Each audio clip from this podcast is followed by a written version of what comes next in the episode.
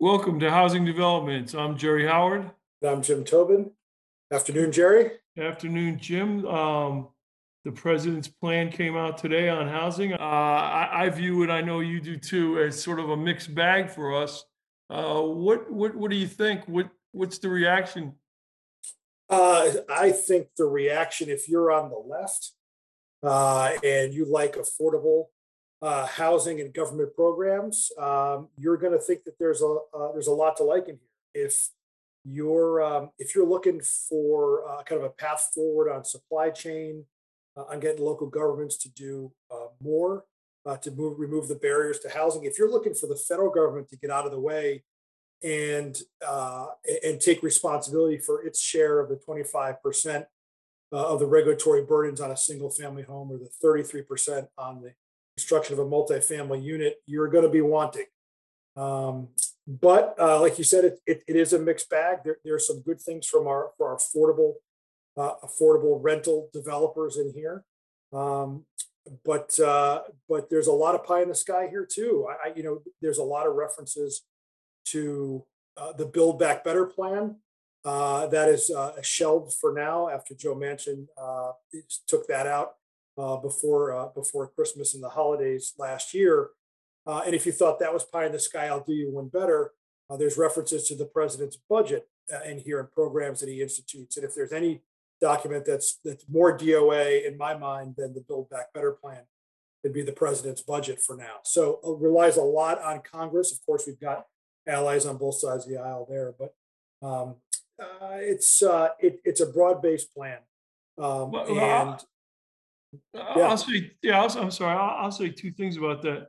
One is, um, if you're got a program that's going to rely on action by Congress, that's pretty much pie in the sky too, because right. they haven't been able to get their act together on anything uh, for many years at this point. The other point that I'd make, and tell me if you agree with it, it's really interesting. From where I sit, um, we have now seen in the last four, six years, uh, the two political parties display to a T their philosophy on housing. You had the Trump administration, which basically unfettered the private sector and did all that it could do uh, to ease the regulatory burdens, bring down building costs as best government can do, and let the private sector and the market rule.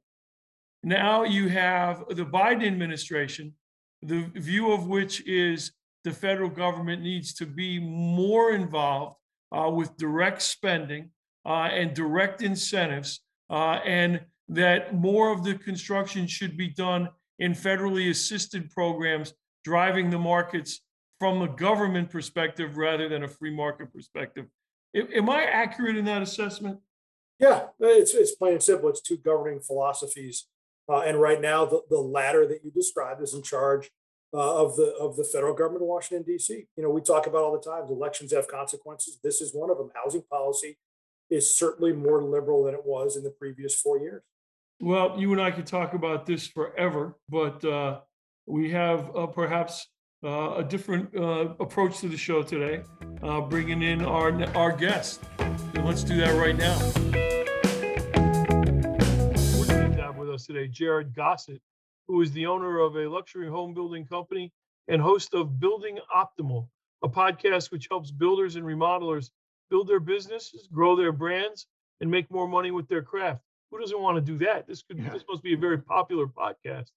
He's also focused on mentoring and training young Hispanic entrepreneurs through his Los Exponencialistas business. Um, Jared, as you can tell, I don't speak Spanish very well, but welcome to the show. Welcome, Jared. It's uh, it's great to have you on uh, Housing Developments podcast. So w- let's let's jump right in. Uh, you know, today we want to talk to you about the challenges that are that pros are facing uh, all over the country today. Uh, Give us an overview of, uh, of of the market forces, among others, that are making it harder to do business, and and how have you adapted your own business? Yeah, Jim. So it's interesting because what we've seen, as I'm sure you guys are aware, is it is a completely new age in the home building, contracting, home improvement industry that has really been set off over the last few years with COVID, et cetera. And the interesting thing for me personally in my business um, is that we really have three market forces that have um, been at play. So one is rising labor, the other is rising material, and the other is, as everybody knows, this major supply chain crisis. And the interesting thing, Jim, is it's a it's really a double-edged sword because it's also an unprecedented time in terms of the amount of opportunities for pros that are out there. But navigating the water right now is just extremely difficult. What are the uh, so so you talked through labor, materials, and supply chain. So you know labor is one of the the, the biggest issues that NHB uh, deals with. Obviously, every you know almost 400,000 uh, open construction jobs eh, month after month, a persistent lack of skilled labor. Uh, you know, how, how do you deal with that first one? I think that you know that's the longest term drag on on home production. But talk talk a little bit about about uh, labor. Yeah, well, I mean, listen, in my business, also like everybody else's, I mean, that is one of the issues that you know keeps us up at night, trying to figure out how to how to solve that right now. Um, one of the things that we have done, and listen, we don't have the magic bullet. I wish we did. Uh, one of the things that we're doing in our own business is we're working to uh, one we're paying as as much as we can right now we're paying people as quickly as we ever have we're doing everything we can to retain the best team that is absolutely mission critical you know i, I work as a uh, a Lowe's pro ambassador and uh, they just released recently their Lowe's state of the pro report and that really is something that uh, was galvanized in that report is this need to take care of your team right now more than you ever have before. Yeah, Jared, does that play into your efforts with uh, Los Exponencialitos? It, it does. It does. So now that's a different project for me. That's a nonprofit that I started that really is is uh, geared towards teaching um, people from from vulnerable communities how to uh, how to learn and master a skill and then how to turn that into a business uh, but yeah it, it all plays together for me and uh, eh, for me right now that it's just so critical that people learn a skill as you all are well aware we got such a shortage of it. And that's part of what we're trying to do is we're trying to uh, uh, go out there and tell people listen there's still amazing potential and value in mastering your craft and then going and starting a business. There's you know there's never been more opportunity than than we have now.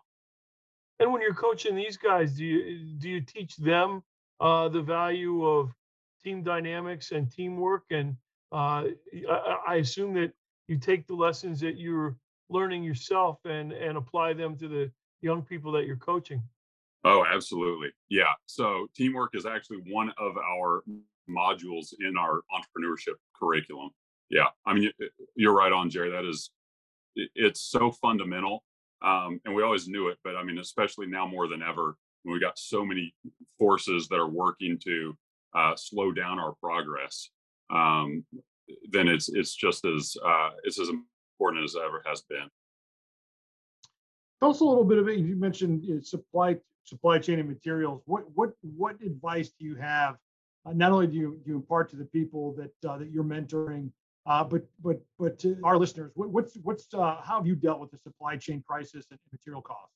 Yeah, uh, well, again on that one, I do not have the magic bullet. I wish I did, but I'll tell you a few things that that we're doing. So one is we are um, now we're you know we're a fairly well established uh, home building company here in Austin. So um, we have the the good fortune of having a strong balance sheet. So for us, we've been able to order material and supplies much sooner, uh, which is which is the obvious answer. Of course, the issue is for a lot of pros out there, they may not have uh, the amount of capital necessary to uh, to do that because that puts a huge strain on your working capital as a business. Uh, so what I've been doing and mentoring for um, for our group is just uh, explaining to them, look, you know, utilize all the resources out there you know companies like Lowe's have uh, programs for different you know for credit that can help you get a little bit better terms in terms of improving your cash cycle things that are critically important right now so that you can uh, buy your material a little bit sooner, actually a lot sooner, and uh, and minimize those disruptions in your business so that you're not uh, taking your what we call production times, meaning your your construction cycles, how long it takes to finish a, a project, and pushing it out because that's a business that's a business killer. So, Yeah, sure. Go ahead, Jim. So obviously you got a great partner in Lowe's. Uh, they've been a great, uh, a great, a great partner at NHB as well. But, but now tell me the other side. That's the, we'll call that the business side. How do you translate that relationship with Lowe's and what does that mean for your customer? Yeah. So, I mean, for us, the uh, the situation right now is that we have as much opportunity as we ever have in terms of getting customers, getting business. Um, but yeah, I mean, my relationship with Lowe's is obviously that's something that uh, we tout everywhere we can because it for us it translates to our customer as uh, as real value. And I, I think that's something that many of our builders would agree with you on, uh, the relationship with Lowe's and the value that you can get from using our affinity program as well as availing themselves on some of their other uh, uh, outreach and training opportunities uh, for builders to improve their businesses. Um, I understand, Jared, that like us, you're also a podcaster. So how are we doing, by the way? I am. Yeah. Hey, you guys, you guys have uh, A plus interview skills, so I could probably learn something from y'all. Um, I am. I've been doing it for a few years. You know, for me, I think everybody actually should start a podcast, even though there's already a billion podcasts in the world. Uh, it's just been such a great learning experience for me, and it allows you to open the doors and connect with great folks that you ordinarily never would have the opportunity to cross paths with. And, and let me ask you this. I mean, eh, you're a busy guy uh, with uh, your business, your mentoring, your podcasting. How do you find time to do all that and still make sure that that you you know you have you're, you're keeping yourself balanced and uh, you're keeping yourself uh, tuned up and in in the right frame of mind? Yeah. Uh, well, Jerry, that's an interesting question because I uh, I come from a farming family in West Texas where I think the the work workaholism is in your blood uh, where I come from. So I don't know if I'm necessarily a great example of balance in my life, but I do have uh, three small children that uh, have helped me kind of refocus my priorities over the last few years. And uh, and for me, it's just it, it's just that there are certain seasons in life to me that require long hours at the office. Sometimes you just can't get around it. But uh, when it's time to be at home, phone off, be at home in front of uh, in- front of uh, your family and your loved ones. So that's for me. That's wherever you are, just make sure you be there. Well, I think that that's smart combined with your work ethic. My, my dad once told me that I had a million dollar taste and a minimum wage work ethic. So I probably don't have that much in common with you and Jim in that regard. That's great, uh, Jerry. That's great advice about kind of that, that work, uh, work-life balance, especially, in, you know, as we're coming out of COVID and, uh, and, you know, staring down the barrel of, uh, you know, uh, highest, higher interest rates and, uh, kind of, you know, the, the housing market in a, in a little bit of flux, uh, or a lot of bit of flux. Uh, you know, that's, uh, that's great advice for what's important. Yeah. Well, thank you. So Jared, what, what, what final point would you make to our listeners about, uh, about your philosophy, about your relationship with Lowe's and, uh, and, and anything that they can do, uh, to get through these tough times and keep making a dollar and still having, uh, time for their friends and family?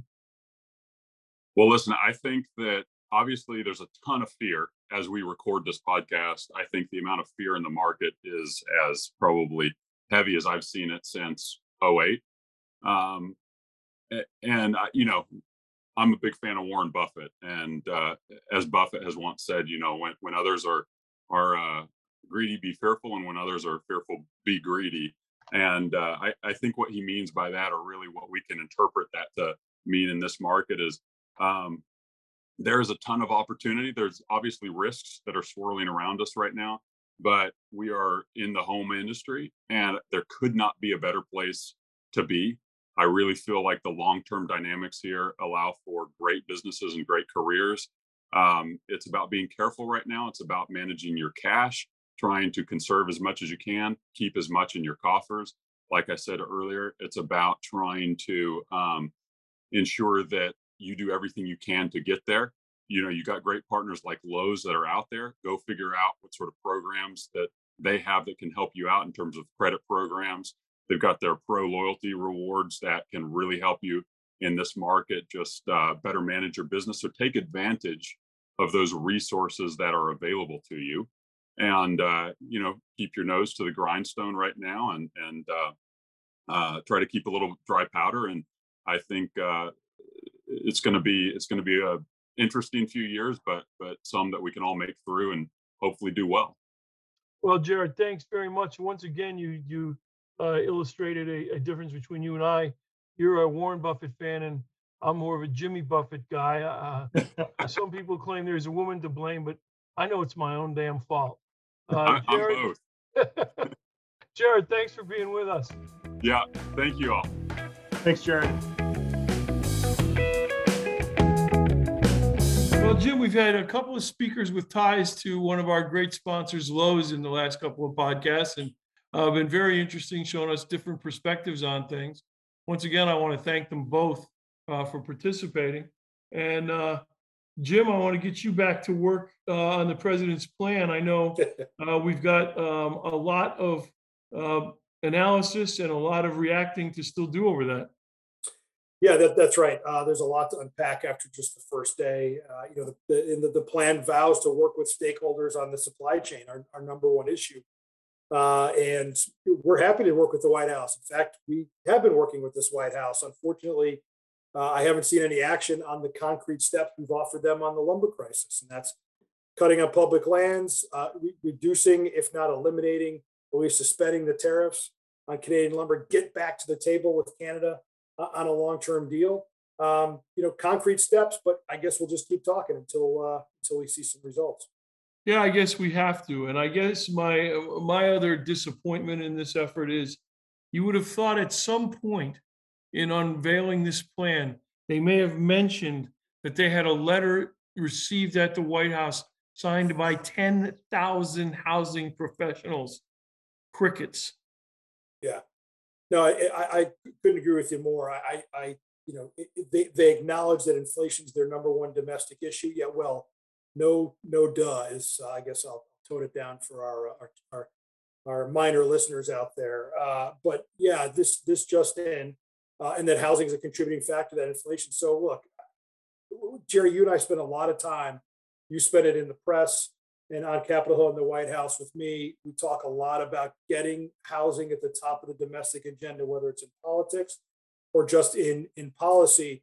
So yeah, it's about time the administration's joined us in in, in looking at housing as uh, as a way to combat inflation and stave off uh, what we both fear, and certainly I'll, I'll will channel our inner Rob Dietz, uh, which is uh, an impending uh, recession if we don't if we don't tackle this. Well, I agree that we need to uh, do everything we can to fight a recession. Whether or not I have an inner Rob Dietz is, is something I haven't explored, and I guess I'm not that willing to do that, Jim. But anyway, thanks for listening this week, uh, uh, ladies and gentlemen. Uh, as always, please like our uh, podcast, subscribe to it, and uh, we'll catch you next time on Housing Developments. See you, Jim. See you, Jerry. Bye bye.